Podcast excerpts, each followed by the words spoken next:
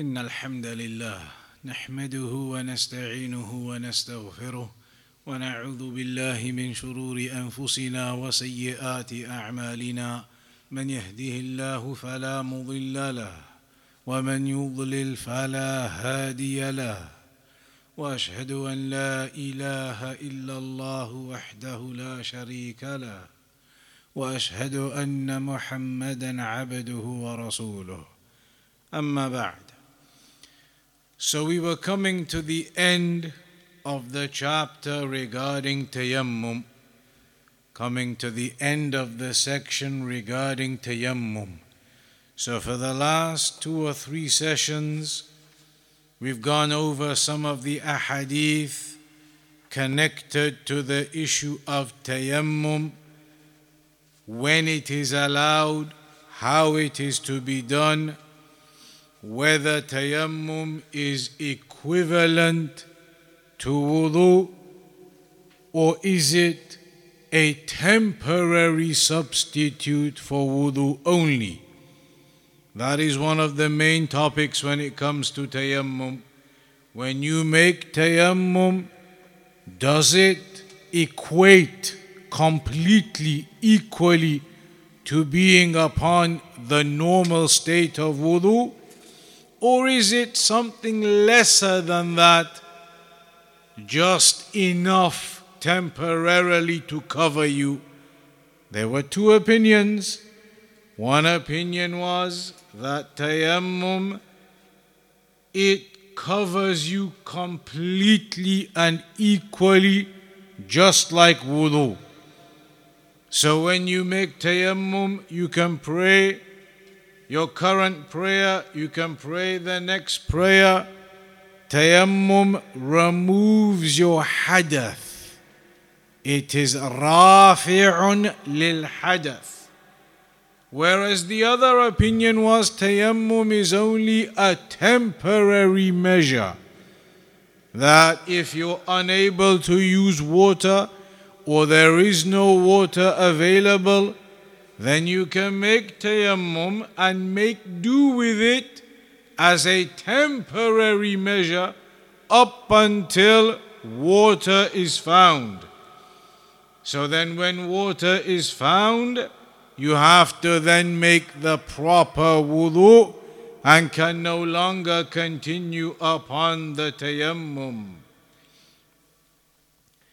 So I believe we got to the last hadith that we did last time.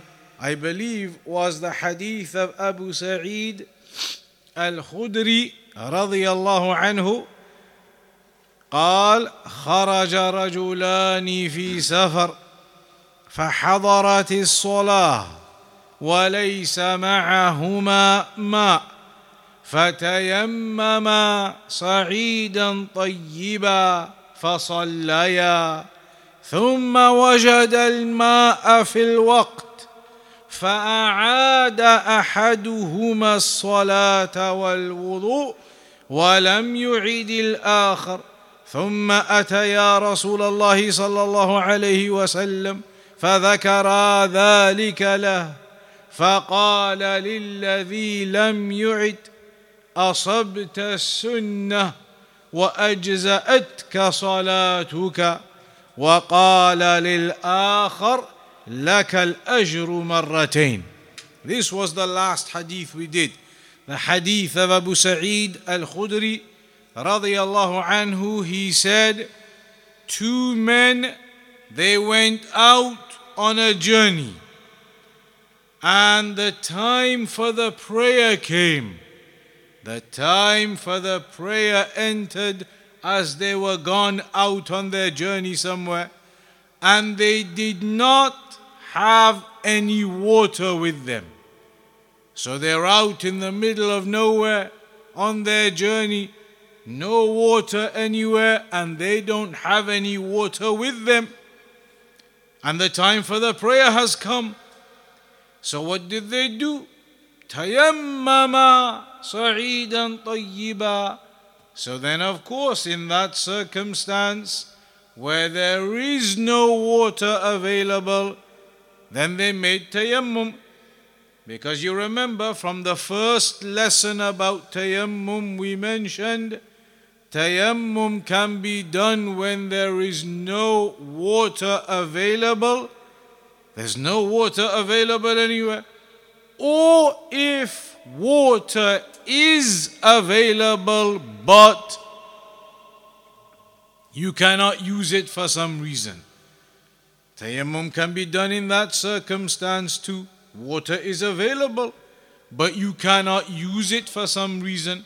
That reason, there are many reasons. It could be because of your medical situation, some type of health-related issue.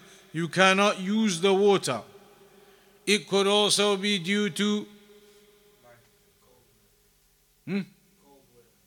cold weather. I suppose it can be like a subcategory of your health and medical situation, that the cold weather, it is so severe, if you use the water, it could impact upon you, uh, cause you to become ill, et cetera. Any other reasons why you might not be able to use the water? Contamination, then the water is impermissible to use in the first place.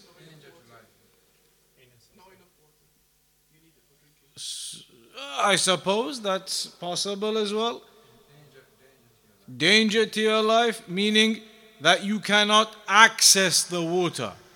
You remember they mention in the examples in the books of fiqh, you, you might be there out in the jungle or the desert or the savannah somewhere, and there is a lake of water. You can see it right in front of you. But all around that lake, there are lions drinking. So how are you going to go into that lake and make wudu? You can go in, but you won't come out. So now in that case, it's impossible to access the water and use it, even though it is available. There are other things they mention in the books of fiqh. They say perhaps between you and access to the water is your enemy. Maybe the water, you know where it is, it's just round the block over there, but you can't get to it. Your enemy is within you, between you and that water, and you cannot access it. Uh, uh, they mention also examples. Imagine you are held hostage or tied up. You're being held hostage or tied up onto a pillar, and the water's right there, two meters, three meters ahead of you. Right there, there's a bowl. But you can't get to it. You're tied up on the pillar. You're, you're held hostage or whatever's going on. So there could be lots of reasons why water is available, but you cannot use it for a variety of reasons. Then in that case, again, would, uh, tayammum would be permissible. And the other obvious reason, when water isn't available in the first place. So in this case, they were out journeying and there was no water available in the first place. So they made tayammum. And then they prayed. They made tayammum and they prayed. Then afterwards, as they continued journeying, they happened to come across some water. They happened to come across some water. And it was still within the time of the prayer they had just prayed. So imagine at twelve thirty, these days Dhuhr comes maybe twelve thirty approximately. At twelve thirty they think to themselves, Dhuhr time has come in. So they look around, there's no water, so they make tayammum and they pray. Then they carry on on their journey. So now they're still an hour and a half till Asr comes in. two p.m. these days, thereabouts. So imagine they were walking, walking, walking, quarter past one. They come across water. So they are still in the time of Dhuhr yet. And they found water. So now, is there Dhuhr that they prayed upon tayammum half an hour ago when the time came in? Is it valid? Or do they now have to make wudu now that they have got water and it's within the time and pray the prayer again? That is the difference of opinion between the scholars. In the narration, what did they do? When they came across the water and it was still within the time of the prayer, فَأَعَادَ أَحَدُهُمَا الصَّلَاةَ وَالْوُضُوءَ. One of the two men decided, now that we found water, I need to repeat. So he made proper wudu with the water that was now available, and then prayed that prayer again.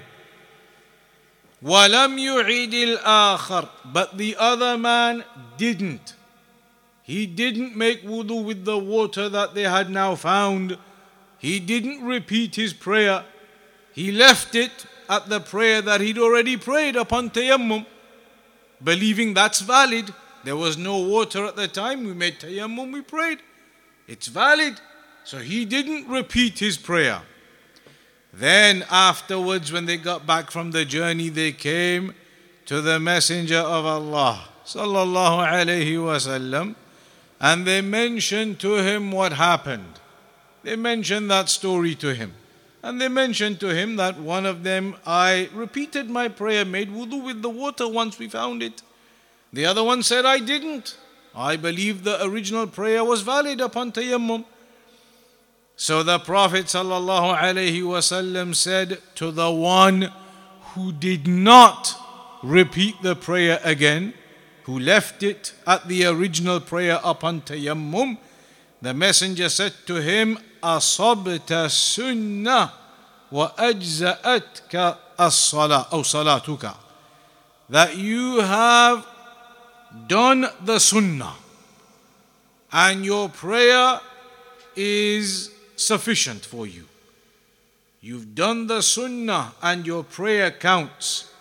The Messenger said that to the one who had not repeated the prayer again after they found water within the time of the prayer. Messenger said to him, you've done the sunnah and your prayer counts for you. Then the Messenger said to the other one, the one who had repeated the prayer, لَكَ الْأَجْرُ مَرَّتَيْن, that for you is the reward twice. For you is the reward twice. This narration then, as Shaykh al-Fawzan, he mentions, the first benefit we can take from it is the obvious, which is مشروعية التيمم عند عدم الماء. The legislation, the Sharia tells us that you can make tayammum when there is no water available. What's the evidence in the hadith that proves that? Exactly, that's what they did. The two of them, when they didn't find any water, they knew that the ruling now Islamically is to make tayammum and pray, and that's what they did. So in the legislation, we know that is the ruling. When there is no water found, then you make tayammum and pray.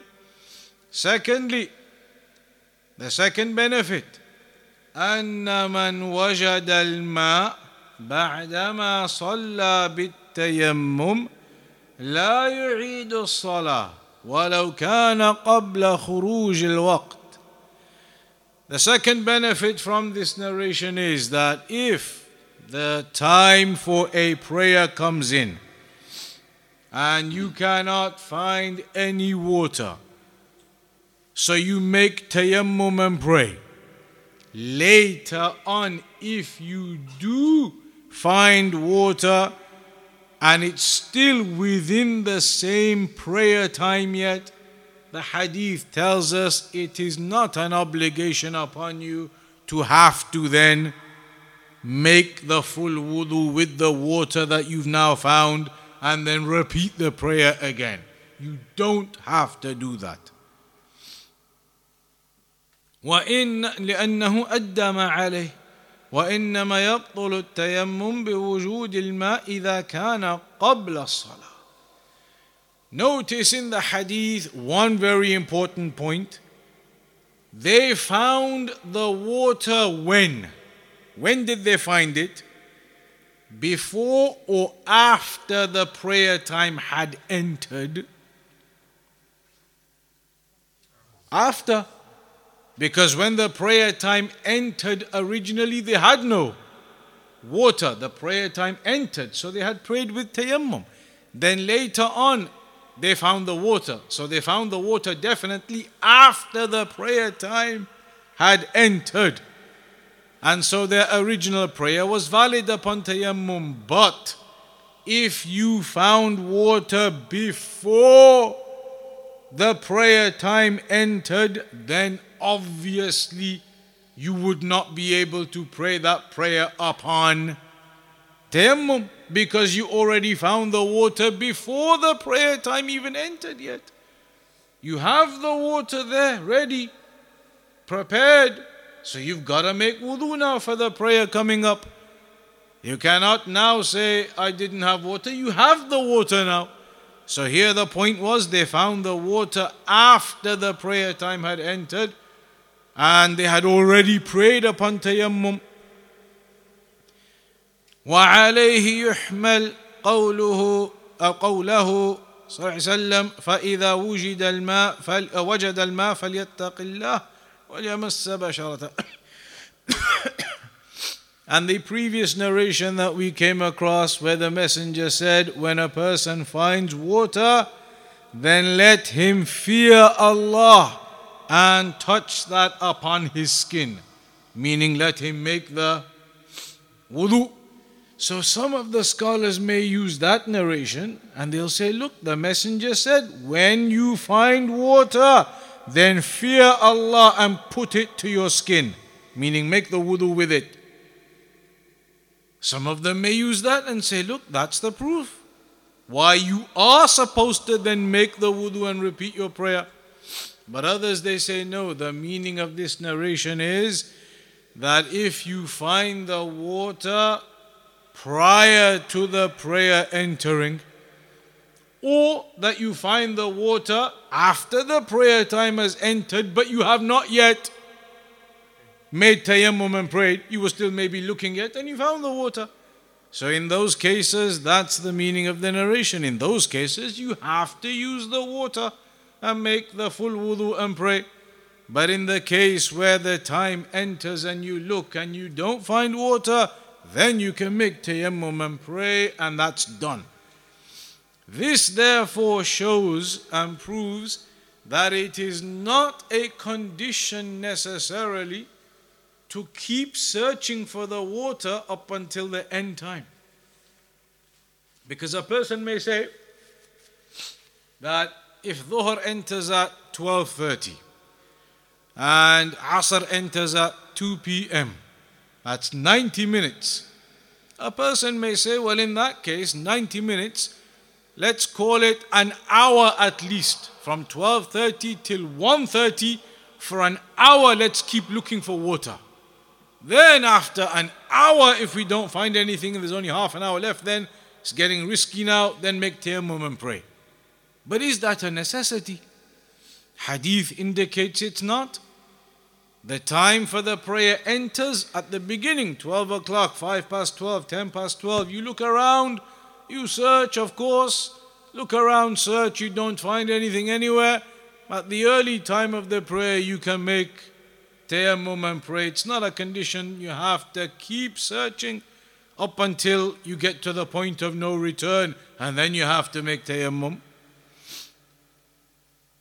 The third issue here, في الحديث دليل على وقوع الاجتهاد في زمنه صلى الله عليه وسلم فإن هذين الصحابيين اجتهدا أحدهما لم يعد الصلاة والثاني أعادها. This indicates that the companions used to make ijtihad at that time.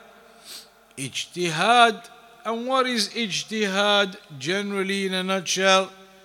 That you, based upon all of the evidences and knowledge available and the knowledge and evidences that you have, you attempt to deduce a ruling or infer a ruling from that. You make your ijtihad upon the issue. So they made ijtihad in that issue. One of them decided, well, we found water, the prayer time is still in, you should pray again. The other one decided, no, what we did was valid. We implemented the rulings, there was no water, so we made tayammum and we prayed. So he made his ijtihad upon that. So there was ijtihad of this nature at the time of the Prophet ﷺ. And you remember the example regarding Bani Qurayza. When the Prophet ﷺ said to that group of them, do not pray Asr until you get to Bani Qurayza. So they hastened to get to Bani Qurayza. But they didn't make it until after Maghrib. But the Messenger has said to them, do not pray Asr until you get there. So some of them didn't pray until they got there, which was out of the time. Others, they said, no, the time. We gotta pray. We haven't made it. The Messenger did say, pray it there, but we haven't made it. The time's going. So some of them prayed en route. And again, that was ijtihad from them all, because some of them made the ijtihad that the Prophet meant literally, do not pray Asr until you get there.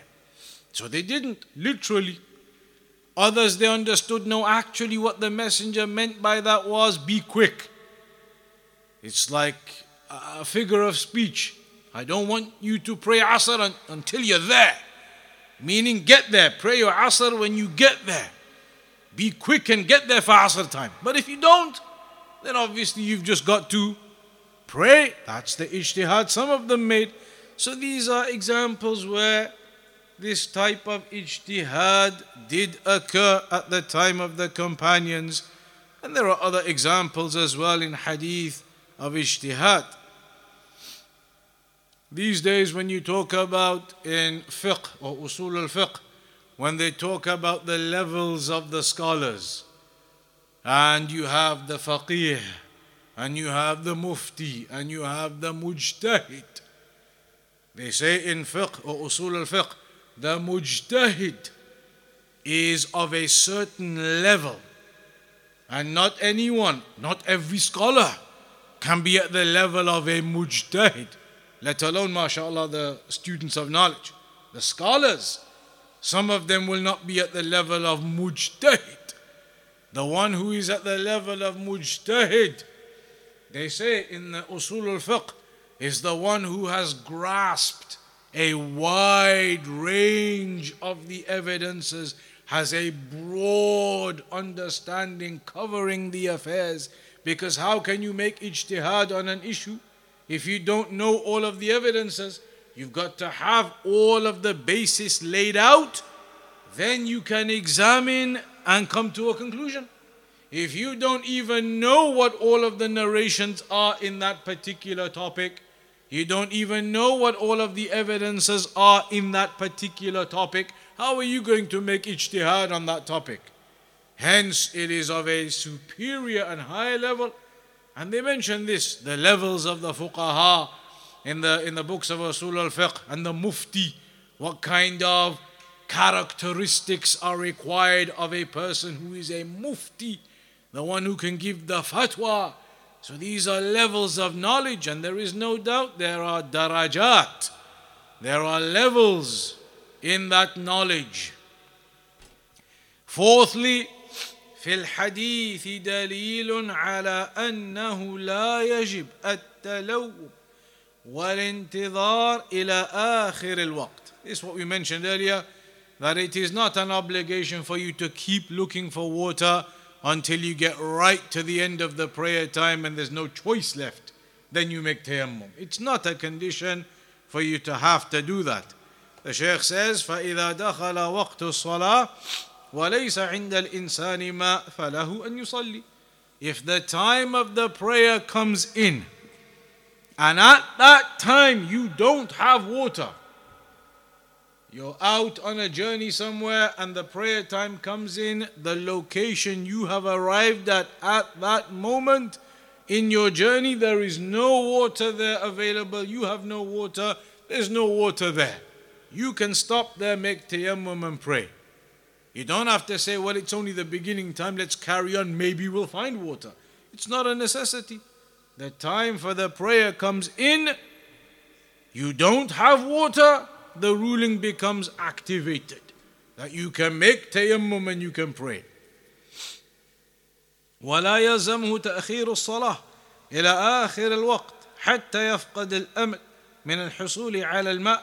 So it is not necessitated for you to delay the prayer to the end time until you get to a point of no return and you believe there's no chance of finding water. أما إذا كان يرجو الحصول عليه بغلبة الظن فلا بأس في ذلك. However, what if you're traveling, you're on that journey, the time for the prayer comes in and you don't have any water there, nothing with you, nothing in that area where you have arrived on your journey. But maybe you've done that journey in the past. And maybe you remember that just past that valley, just past that tree and that mountain, there was some water last time. So now you believe that just ahead, another half an hour on, past that mountain it was, just past that hill, last time you went past there was water down there. So now what should you do? Time has entered, you don't have water in the location you're at, but you believe the previous time, a couple of kilometers down, there was some water. Can you pray right now because the conditions are valid? Time for prayer has come in. You don't have any water with you. There's no water here available. Can you pray now? Or should you, in that occasion, in that circumstance, delay then and carry on and check is there water where you think there is?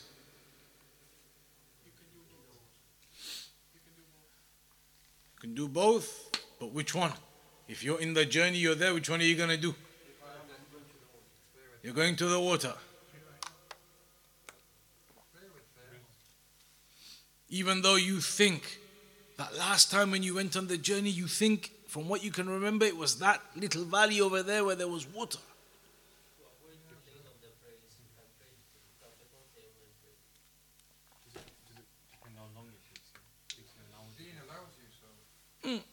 The Shaykh says, in that instance, because that's a bit different to the instance where you have no idea and you're just going to keep looking and looking. In this instance, if you overwhelmingly think that there is water available coming up, then you should go to it. So if you've maybe, in this example we're giving, imagine you've done that journey before a couple of times, and from what you can vaguely remember, it was that hill coming up. There's a little lake that goes past it. From what you can remember roughly. And you're pretty certain it's that hill. So then in that case, where you're reasonably certain, you think it's pretty much that one there. Then in that case, with that type of overwhelming suspicion that you are going to find water just over there, then you should delay the prayer, go there first. As long as you can reach that within the time of the prayer. You can get there in the next twenty minutes, half an hour, it's over there, within the time of the prayer, and you overwhelmingly think that's where the water was last time. So then you should go there. You know you can make it there within the time of the prayer, and you have some reason to believe there is water there. That's different to a person going on that route for the first time, for example, has no idea where the water is. For him now the time enters, he can look, there's nothing there, make tayammum, pray. But in this other case, it's a person who isn't completely blind. He does have an idea where he thinks the water might be. Or it could be different reasons. He might see, for example, lots of birds flocking in the distance. For example, they're out in the desert somewhere and they see a large amount of birds flocking around up ahead. So they think, well, that only happens if there must be some source of water maybe. So maybe that is what creates the overwhelming suspicion in their mind that maybe there's water just there. All those birds and we saw some animals up ahead. So again, you can delay, don't make tayammum, you can go then up to that point to see if that is the case or not. But where you have no other suspicion in any case, in any way, then khalas, the prayer time enters, you can make tayammum and you pray your prayer.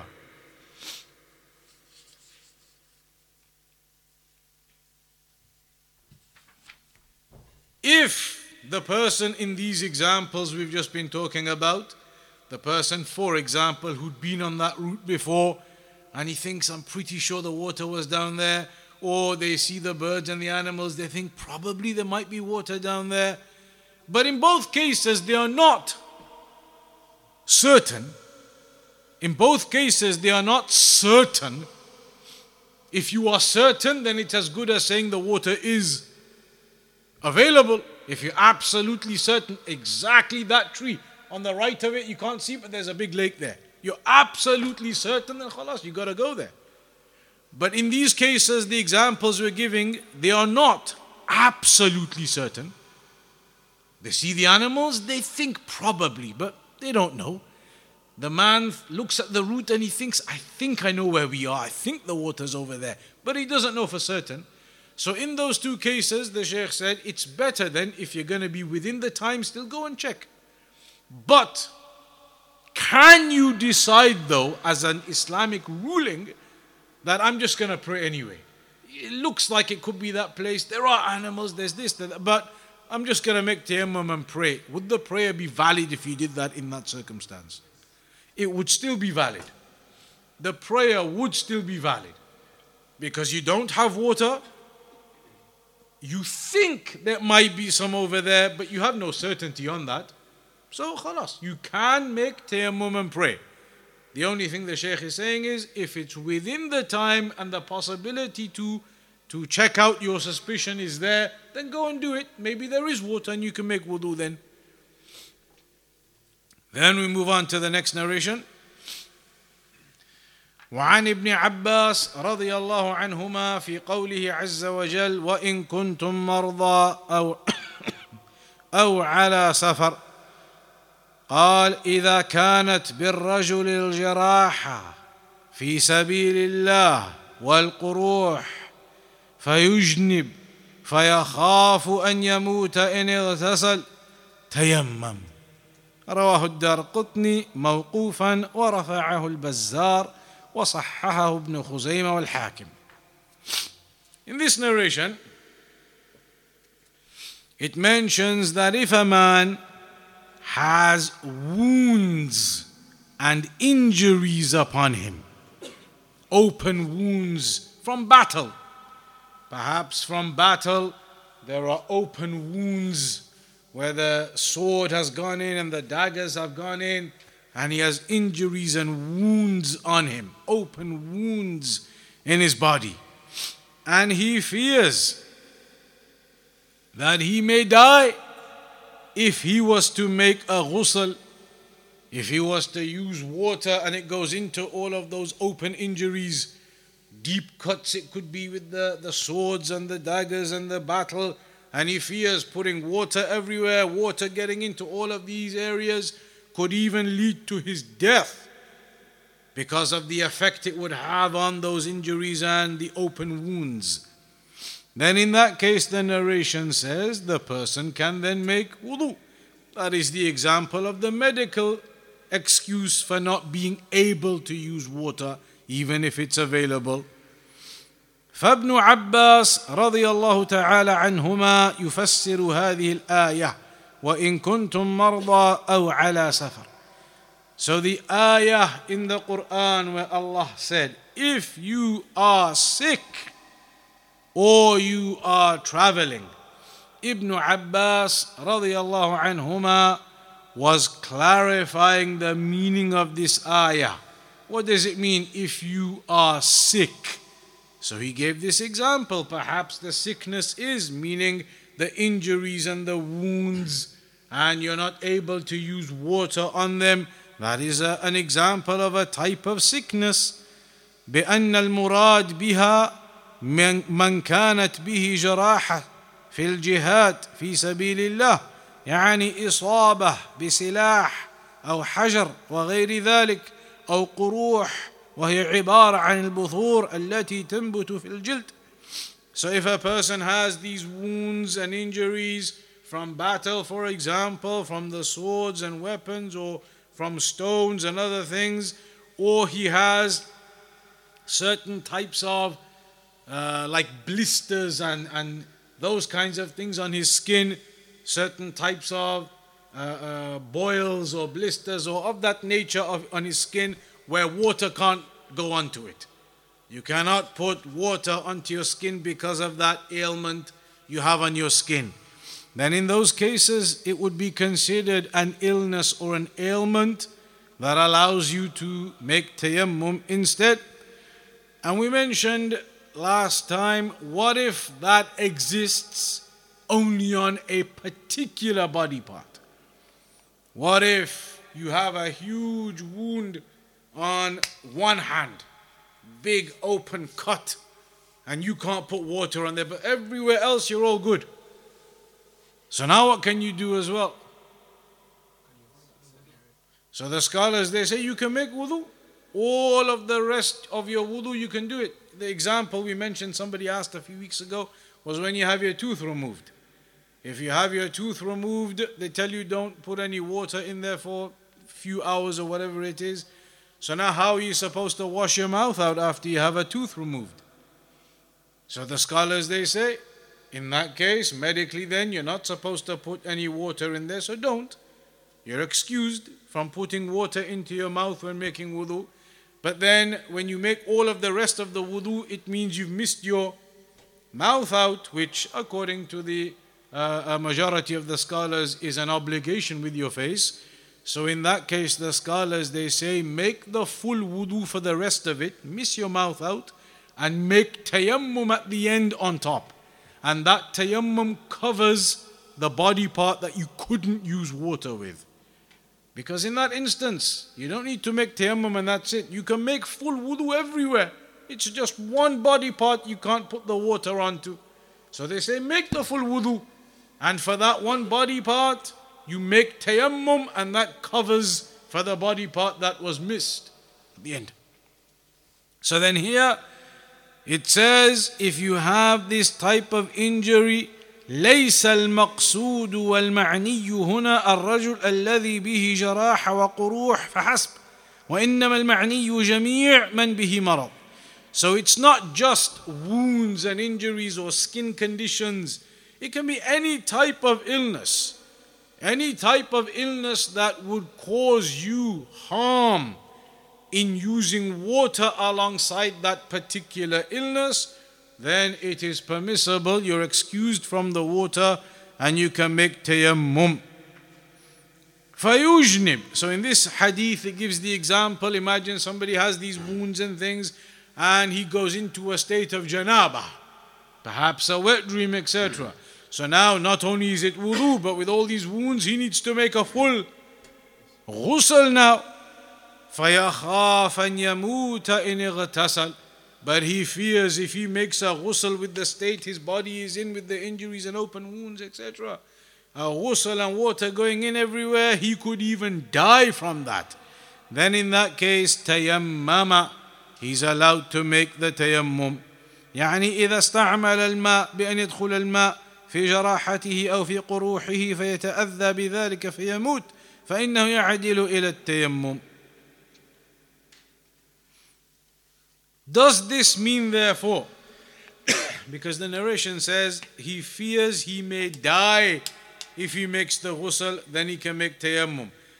Based upon that wording, it could possibly be understood that tayammum is only allowed in the extreme circumstance where, where you fear death from using the water. That's what the hadith says.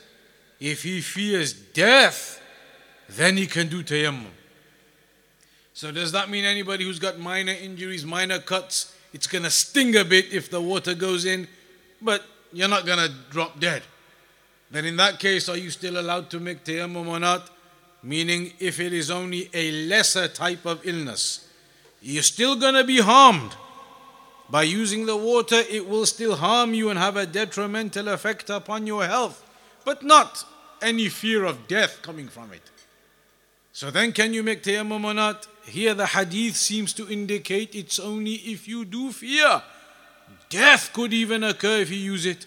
However, the Shaykh says, هل المراد بأنه لا يعدل المريض إلى التيمم إلا إذا خاف على نفس الموت؟ الجواب: الظاهر أنه هكذا، أي إن المريض لا يعدل إلى التيمم إلا إذا خاف على نفسه الموت، والصحيح أنه لا، وجمهور أهل العلم بأن المريض إذا خاف على نفسه زيادة المرض باستعمال الماء أو خاف من تأخير الشفاء فله أن يتيمم.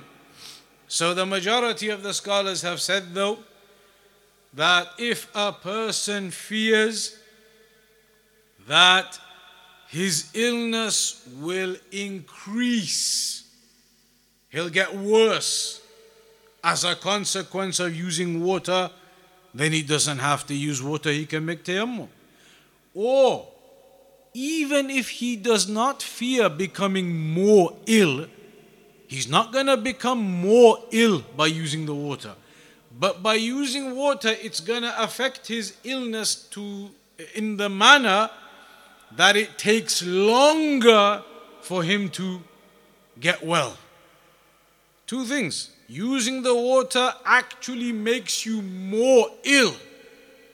Or secondly, using the water doesn't make you more ill. You remain as you are. But in terms of how quickly you can recover, that gets delayed. It, it pushes back your recovery. Doesn't make you worse, but pushes back your recovery. In both instances, it is permissible, therefore, to use tayammum instead of water. To make tayammum instead of using water. And that's the same ruling for fasting. When is a person who is sick allowed to miss fasting? Fasting coming up now, barely a few weeks left. When is a person allowed to miss fasting because of illness? Firstly, what type of illness? Let's start there.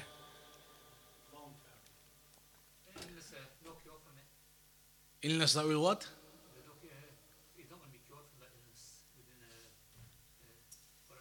So if you are going to be cured from the illness, you're not allowed to miss fasting? We're asking what kind of illness allows you to miss fasting? You have to take medicine, so if it's an illness where no medicine is required, you still have to fast. The one that prevents you from attending the prayers in the mosque. That's uh, one way to look at it. Some of the scholars have mentioned that. An illness, some of the Salaf, they mentioned it too. There are different levels of illness. A person could have a headache. A little headache isn't going to stop you from fasting. A person might even have a slight cold.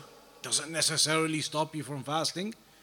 Minor illnesses, minor ailments. You're riding your bike, you fall off, you make a huge gash on your knee. Doesn't necessarily stop you from fasting. There are lots of illnesses that could occur to you, but they don't stop you from fasting. An illness, some of the Salaf, they said, that stops you from fasting, and they gave some general, like, examples. They said, if it's an illness that prevents you from leaving your home, then that is good enough to allow you to miss fasting. Meaning, if you're ill, you're ill, but you're not so ill that you can't just about put your coats on and wrap up and go to the corner shop to pick up some milk or something. You're not in enough to be missing fasting if you're good enough to get out of your house. That's what some of them used to say. If you're good enough to manage to get out of your house, you're not ill enough to be missing fasting. So in other words, it's a bit like what they say these days, if you are bedridden, then okay, that's, that's severe enough that you can miss your fasting. Basically, it's the same as this ruling here. Any illness, I mean, that is just an example that the Salaf used to give. But any illness whereby fasting will increase the severity of that illness, then you're allowed to miss.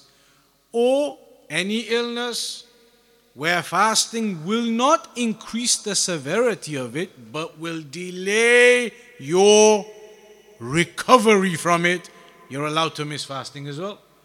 Same as this, same exactly. Any illness that will become worse if you fast, then you're allowed to miss.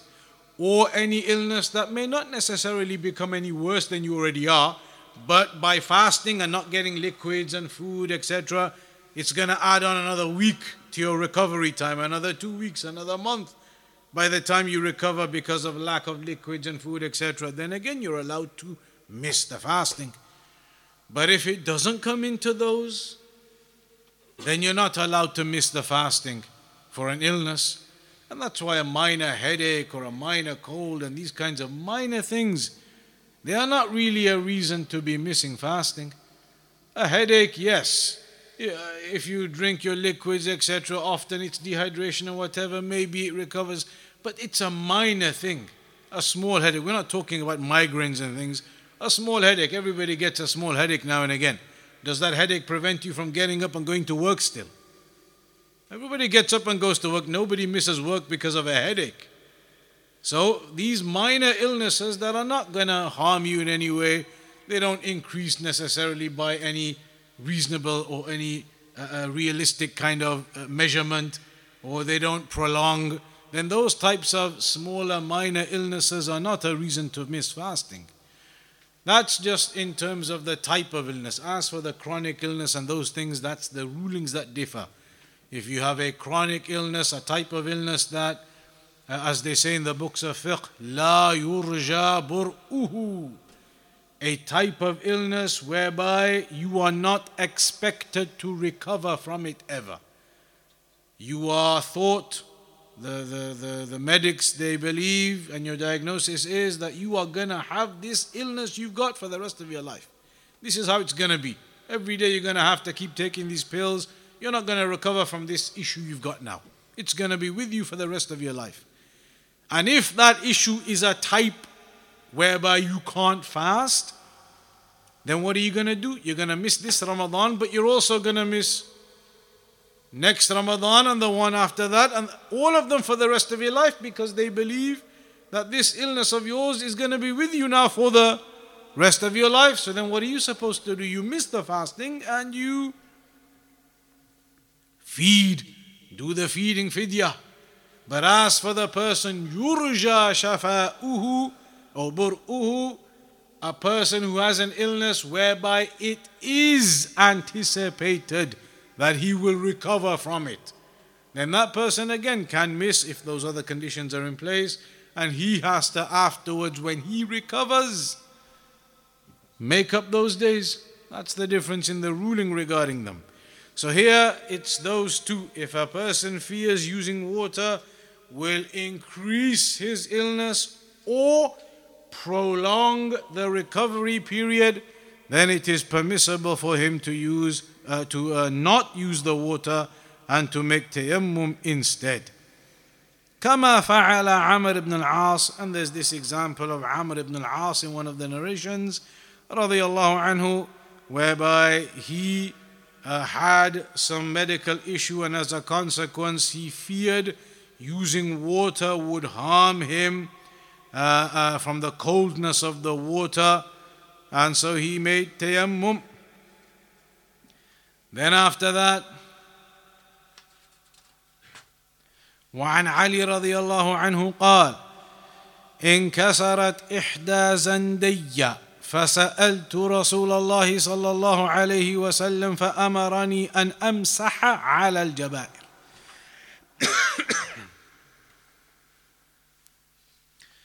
Here it's mentioned in this hadith of Ali radiyallahu anhu, he says that one of his arms broke. He broke his arm.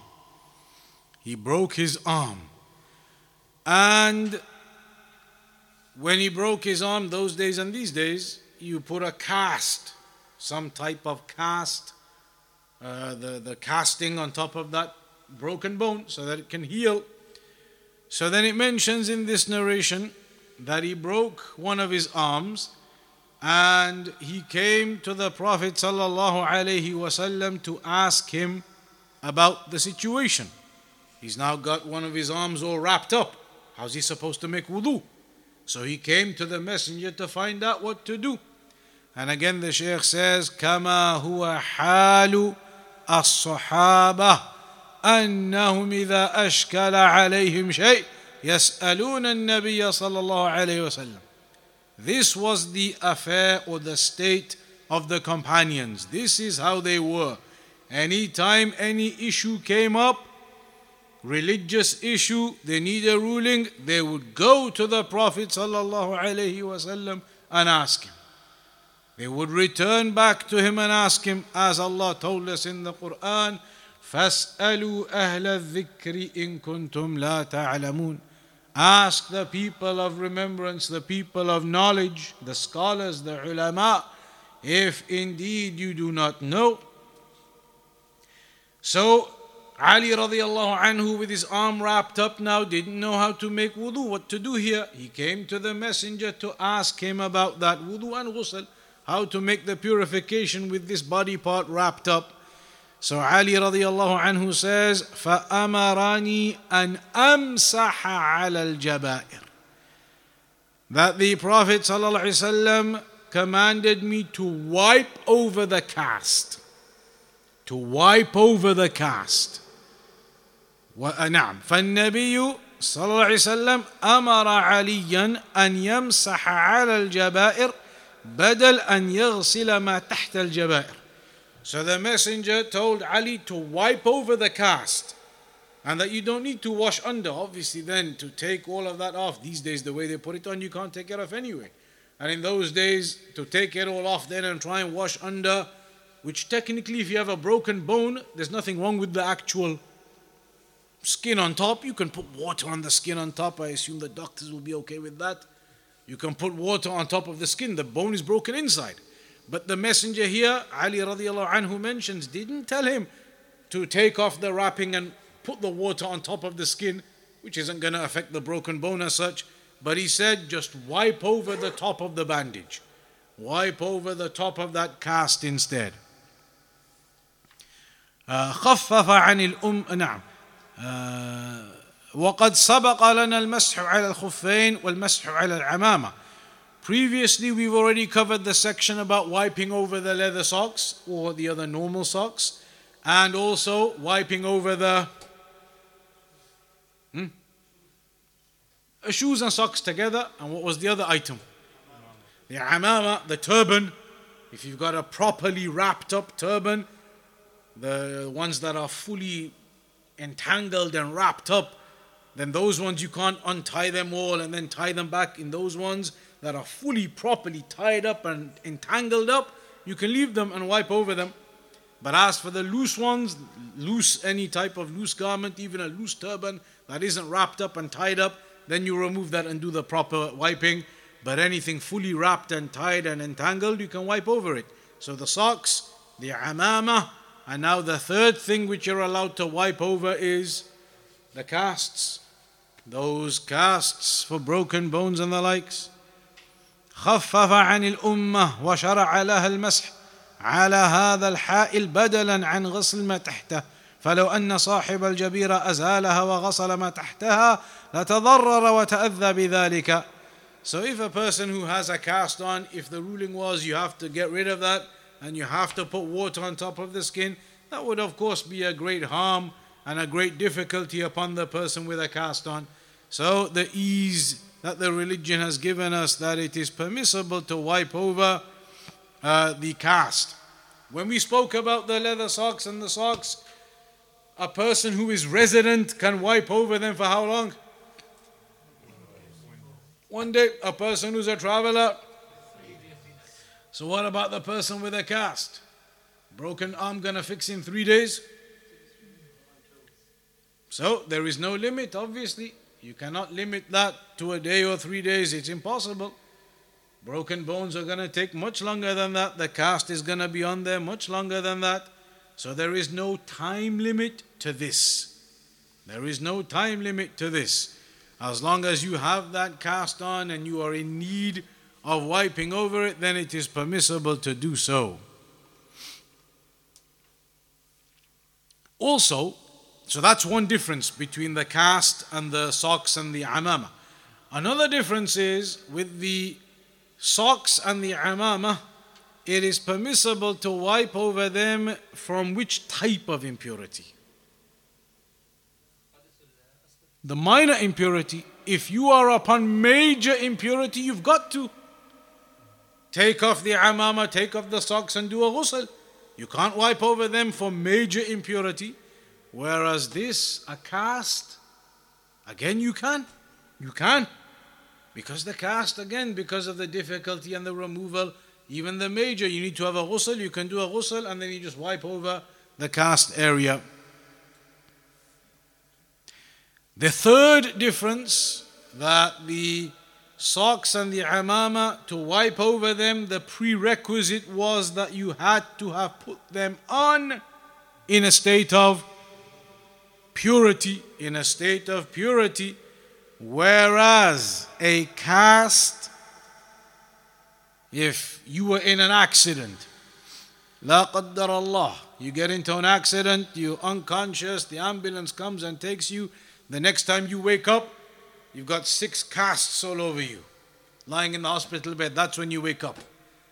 So now, maybe when you were driving the car and had the accident, you were not up on wudu. So you know now they put these casts on you in a state of non-purity. So now what? Are you going to have to tell them, take them all off? I got to make wudu first, then put them on. So that's why the scholars, they say, upon the most authentic opinion on that issue, that of course, that is a type of necessity now. If you got into that kind of situation, then you can still pray and wipe over it, even though it was put on in a state where you may not have been upon purity.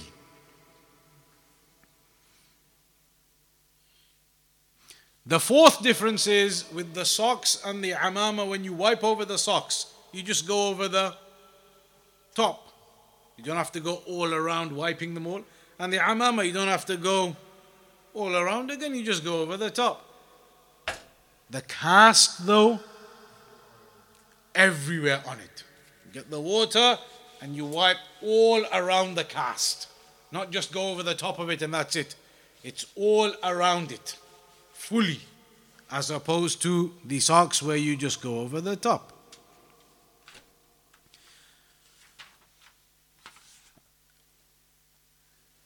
We have the final couple of narrations here. Uh, in fact, um,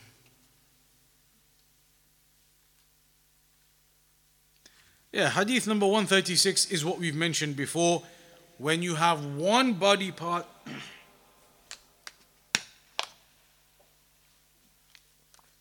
when you have one body part that is affected only, then the rest of the body you can make your normal purity, your normal wudu, your normal, whatever, the normal washing.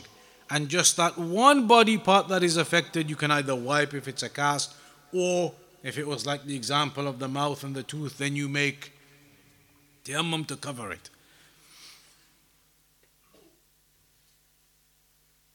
Ah, and the final narration in this chapter from Ibn Abbas, Mina sunnah, he said, from the sunnah is that Allah yusalliya al-rajulu bit-tayammumi illa salatan wahida thumma yatayammam lis-salati al-ukhra. That from the sunnah is that a person should only pray one prayer per tayammum. So if you're on that journey again at dhuhr time, you look around, no water, you make tayammum, you pray dhuhr. You're still traveling, traveling, traveling. Asr time comes in where you've arrived now. Still no water anywhere. So now, according to this narration, you're supposed to make tayammum again and pray Asr. Not just say, but I'm upon purity from the previous tayammum. I haven't broken my wudu in any way. I'm upon that previous tayammum still. According to this narration, next prayer now, you're starting from scratch. You look for water again, no water, make tayammum again and pray. Uh, one second. So that's what this narration seems to indicate. That you have to refresh the tayammum for the next prayer. هذا الحديث يدل على أن حكم التيمم ينتهي بالصلاة. وأنه إذا أراد أن يصلي صلاة أخرى فلا بد من تيمم آخر. وهذا يؤيد قول من قالوا إن التيمم مبيح للصلاة ليس رافعا للحدث. According to this opinion then, that if you get to the time of Asr now, start from fresh, look for water, no water, make tayammum again and pray. According to that position, it's upon the opinion that tayammum is only a temporary measure. It was a temporary measure that you used at dhuhr. It's not something constant. Temporary measure you used at dhuhr. Now asr time, again you look for water, you can't find any. Again you can now use the temporary measure again. So make tayammum again. Whereas the other opinion which says it is rafi'un lil hadath, that when you make tayammum, it removes your state of impurity just as wudu does. Which means once you've made tayammum, it's exactly the same as somebody who's made wudu. You are upon a state of purity. According to that opinion, if at dhuhr time you did it, and then you're journeying, journeying, journeying, asr time you find no water, you can just pray. Because you're already upon purity from your previous tayammum, because they believe it removes the hadath just as normal wudu does. That brings us to the end of the section regarding tayammum. Hmm. So the question, uh, the question is the hammam. Sometimes I do hammam uh, and I use a little bit because I want to wash my hands. It mentions that we, when we covered it last time, the nasiyah, the forelock, that the messenger used to touch the forelock and then go onto and above the amama. That is mentioned in some narrations to do it like that. And uh, this opinion, uh, you say only tayammum for one salah. Mm. If the salah is jama, like when you are in journey and no water, you have to do jama. What about this time? I don't remember. Allah alam what they say about that, because that is the opinion of the mubih lis-salah. Allah alam. We'll have to look into their madhahib and see what they say, whether they say both of these prayers are allowed because they are the jama', so it's as though it is together. So maybe they'll say, okay, that one tayammum covers them both, but maybe they'll say no, they are two independent prayers and you got to do it twice. Allah alam. I don't remember which one they say about that. Somebody else had a question? Your answer. Oh, okay. Um, just on that note, if you're on a journey and you combine your two prayers, can you combine, even if you're going to get home before the second one starts? It is permissible. Imagine if you're on a journey somewhere and uh, uh, you get to Maghrib time. So upon the examples of these days, then uh,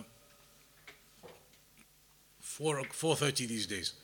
So imagine at four thirty p.m. you're out journeying somewhere and uh, you know you're going to get back here to the mosque by seven forty-five p.m. You'll be here. You can be back in Bradford by then. So you can be back in Bradford for the jama'ah time of Isha.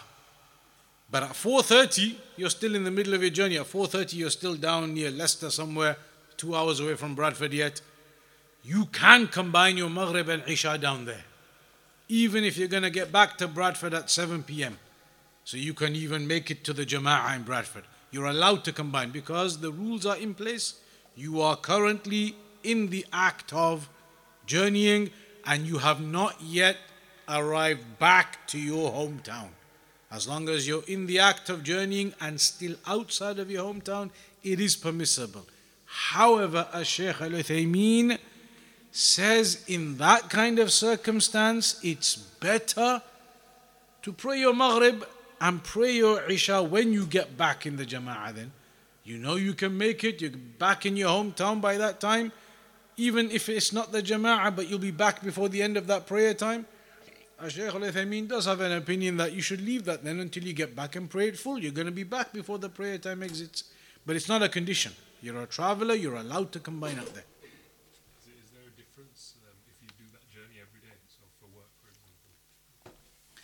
There isn't. If a person is a traveler, he is a traveler. Even if it is uh, daily for work, it is permissible. You are on a journey, you're on a journey. Hmm? So let's say you've prayed your Isha, but you come to the masjid and you're praying Jama'ah. Can you pray again? With the Jama'ah? Nafal. You pray again, you make your intention of Nafal. and you get the reward of praying in the jama'ah, but you don't make the intention of Isha again. Mu'adh ibn Jabal used to pray with the Prophet ﷺ when the Prophet used to lead the prayer for Isha. Mu'adh ibn Jabal used to pray in the congregation. Then after the uh, prayer finished, he would then go to his area where he lived, and then he would be, he was the imam of his area. He would go and be the imam in his local mosque, wherever he lived, and lead the Isha prayer. But how can he lead the Isha prayer when he was praying in the jama'ah behind the messenger? He already prayed his Isha. So then he would pray, lead his own people in his area with the intention of nafal, and everybody behind is praying the intention of fard Isha. So you can't repeat the prayer, you make nafal the second time.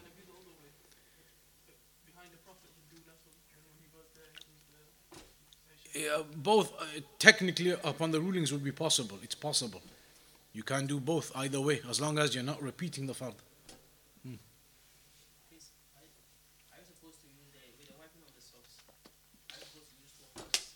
Yeah, there, these are differences. You in the books of fiqh they talk about these differences. Uh, some of them say both hands together. Some of them say you can do one hand. Uh, those the the sifa of how you do it. There are some different opinions about it. If you do both together, no problem. It's correct. It's valid. Hmm.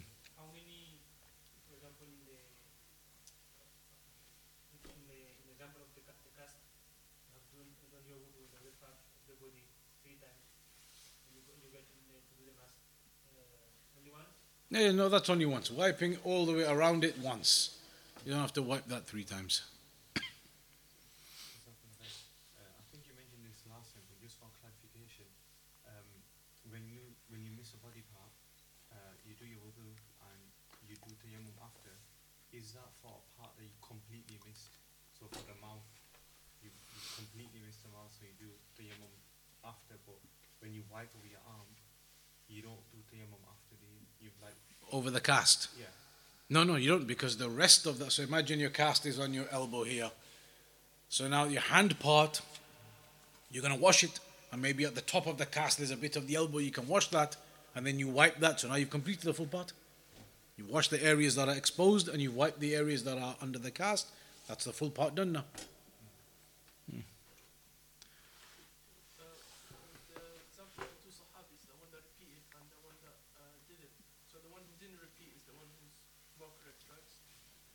Uh, no, for that one the messenger said, "Asabta sunnah." You've implemented, you've carried out the sunnah, and it's valid what you've done.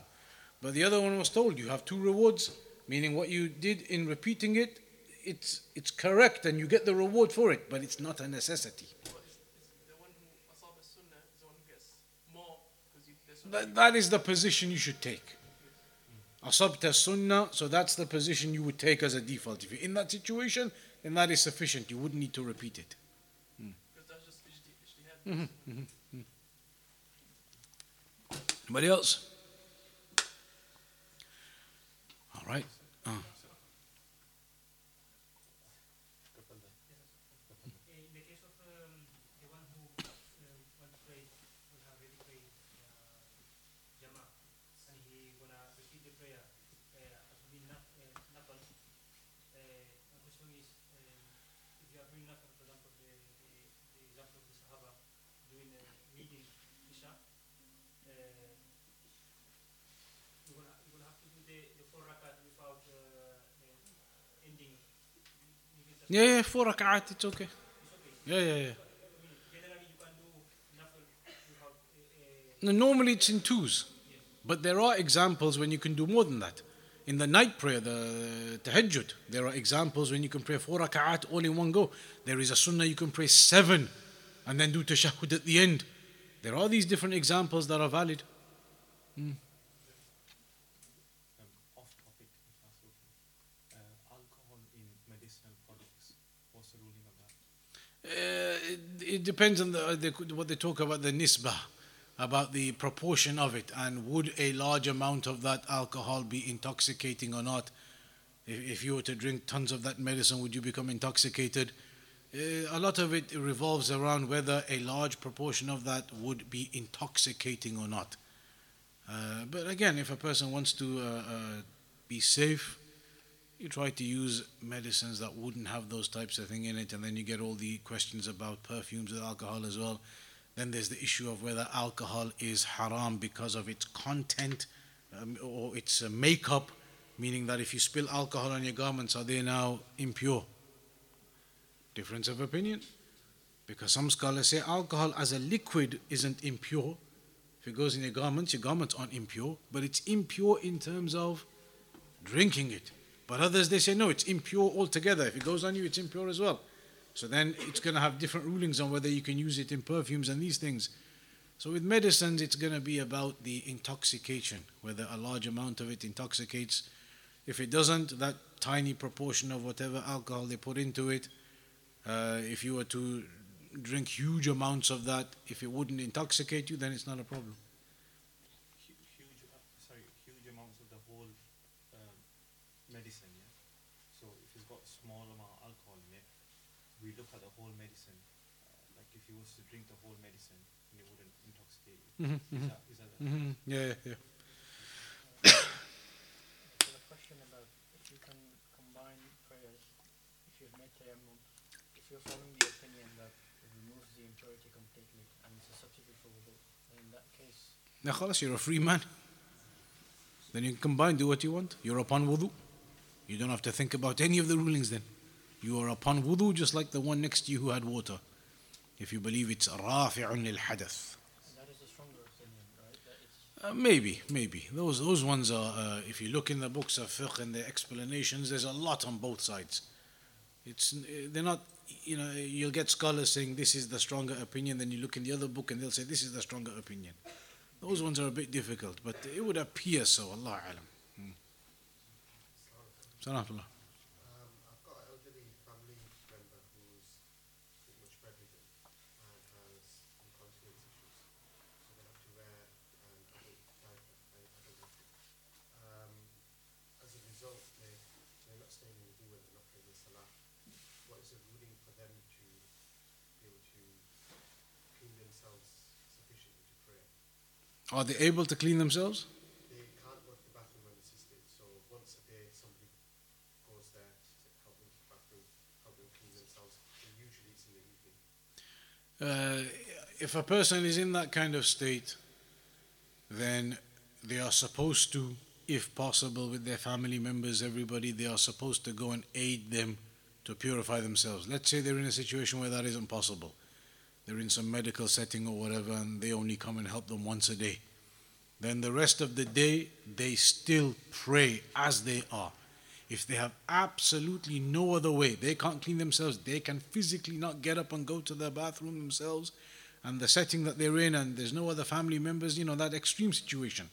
In that extreme situation, they would pray as they are, even with the impurity. There is nothing you can do then. You pray as you are. Fattaqullaha mastata'tum, it comes to in the extreme situation. Hmm. Sorry, but in that situation, do they, do they just make tayammum? Yeah, they, if they can't move off their bed, they can't do anything else. They do to the best of their ability, whatever is able for them, whatever is possible for them. What's the strongest position on what defines a traveler in terms of? Uh, again, what defines a traveler? There are so many opinions. Some of them have actual figures. So there is a figure, like Sheikh Bin Baz mentioned, when you work out the marahil and everything, it works out about forty-nine miles. forty-nine miles, fifty miles, thereabouts, so eighty kilometers. That is an opinion. There are other opinions which are far less than that, like barely two or three miles. There are some opinions on that. There are opinions saying if you leave your city, so if you go outside of Bradford, outside of the B D, then you are now a traveler. Uh, it mentions in the books of fiqh, when you leave your city and you look back and you can see the buildings of your city. You're out on the road now, you look back and you can see the buildings of your city behind you. You're now outside of your city, you're a traveler. Uh, so there's lots of different opinions. One of them is the urf, which is a strong opinion, I believe. The custom and the tradition of the people. So in the custom of the people, what is considered a journey? We've had these discussions many times with people over the years. If people in Bradford, they believe going over to uh, uh, Shipley, round the corner over there, uh, even though Shipley technically is Bradford anyway, but going from this area to that area, but the people in Shipley don't believe they are Bradford, you know that. If you ask somebody in Shipley, so you're from Bradford, no, no, I'm from Shipley. So if you go to Shipley, that area there, if the people from here, this is B D what? B D seven. You go from B D seven to Shipley. Do people in B D seven believe going to Shipley is a journey? Ask anybody in B D seven, I'm going to Shipley today. Are they going to say, Shipley? You're going all the way down there. Is anybody going to behave like that? So in the custom of the people, you know that going to Shipley is not a journey. But if you say to somebody, I'm going to Edinburgh tomorrow. Now, people are going to say, oh, Edinburgh, oh, what's going on? Why are you going there? What's happening? Because everybody in their mind now believes that's a journey. That's a long way. Why are you going there? What's happening? So in the custom of the people, you know Edinburgh is a journey without doubt. So there are customs to where people can recognize what is a journey or not. How can you tell? How can you define a custom? There are certain uh, signs sometimes. Like the scholars, they say, imagine now you go from here to Shipley. You get in your car, you turn on the engine, you drive. If you're going to go from here down to Southampton, you pack a little bag, you're going to pack some snacks, you're even going to maybe check the tire pressure, the air pressure, you'll maybe check the oil level, you'll maybe do a little couple of bits and bobs before you head off down to Southampton. You do all of those little bits and bobs because in your mind you know now you are going on a journey. Nobody would bother checking the tire pressure. You're going to drive to Shipley. So in your mind, in the minds of the peoples, with the actions that they do, it indicates what you're thinking. If you pack a little sandwich and little snacks and things now, in your mind you're doing that because you know you're going to be going on a journey, on a long distance. When you don't bother with any of those things, then you can tell in the custom and mind of the people it's not a journey. And that's why, you know, from here even to Leeds, from here to Leeds, some of the brothers may view that as a journey. It's technically a different city. It's technically outside. It's possible. It's possible the opinions could apply. But if you think about the urf and the custom of the people, you say to somebody in B D seven, I'm going to Leeds. I don't think, Allah alam, maybe people want to argue over it, but I don't think anybody's going to think that's a journey. Pack your sandwiches. Your mothers aren't going to say to you, let me prepare something for you. It's a long way, Leeds. Something could happen on the way. Nobody thinks like that. So in the custom of the people, it's not a journey. But on some of the other opinions and things, it could be. So on the customs, that's a strong way to work out what a journey is, because mentally you know in the tradition what, how far is a journey, how far isn't. Hmm. Um, if you're traveling with an elderly parent or grandparent in an aeroplane, and although it's easy for you to do all those by just, you know, maneuvering yourself in the, in the small world, but it's difficult for the elderly parent or grandparent to do it. In that case, can they do tayammum, although the water is available to them? Uh, th- then that would come into the second category where water is available, but you're unable to use it. So are they genuinely in a situation where they are unable to use the water? I think it's uh, maybe a bit difficult to prove that on an aeroplane setting. On an aeroplane setting, it's maybe a bit difficult to prove that it's difficult to use the water. I mean, the you know, there's there's enough. I mean, standing up to all those, the only difficulty will be the feet. The rest of it, khalas, you're standing up there, you can do everything standing up, nothing wrong. It's just the feet that may be a difficulty. But again, if, if, if preparation was made, they made wudu before the flight, put their socks on before the flight.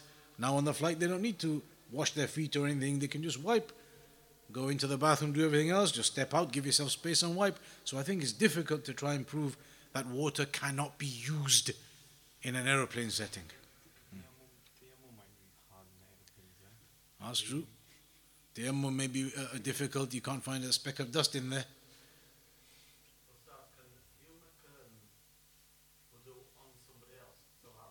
Yeah, yeah, you can. If a person was unable to make wudu, imagine you got a relative in hospital, something's happened to them, they're lying down in their bed, they can't move. If you're there visiting, it's the time for the prayer, you can bring the water, you can put it on your hand, and you can wipe your hand over their body parts and make wudu on them. That's possible. It can be done. A cloth?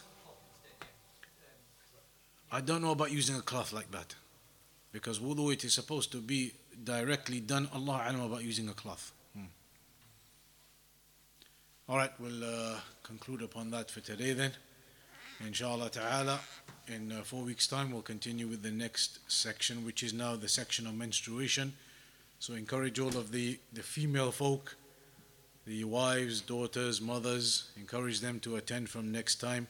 We'll go over that section regarding all the rulings on periods and postnatal bleeding and menstruation, inshallah.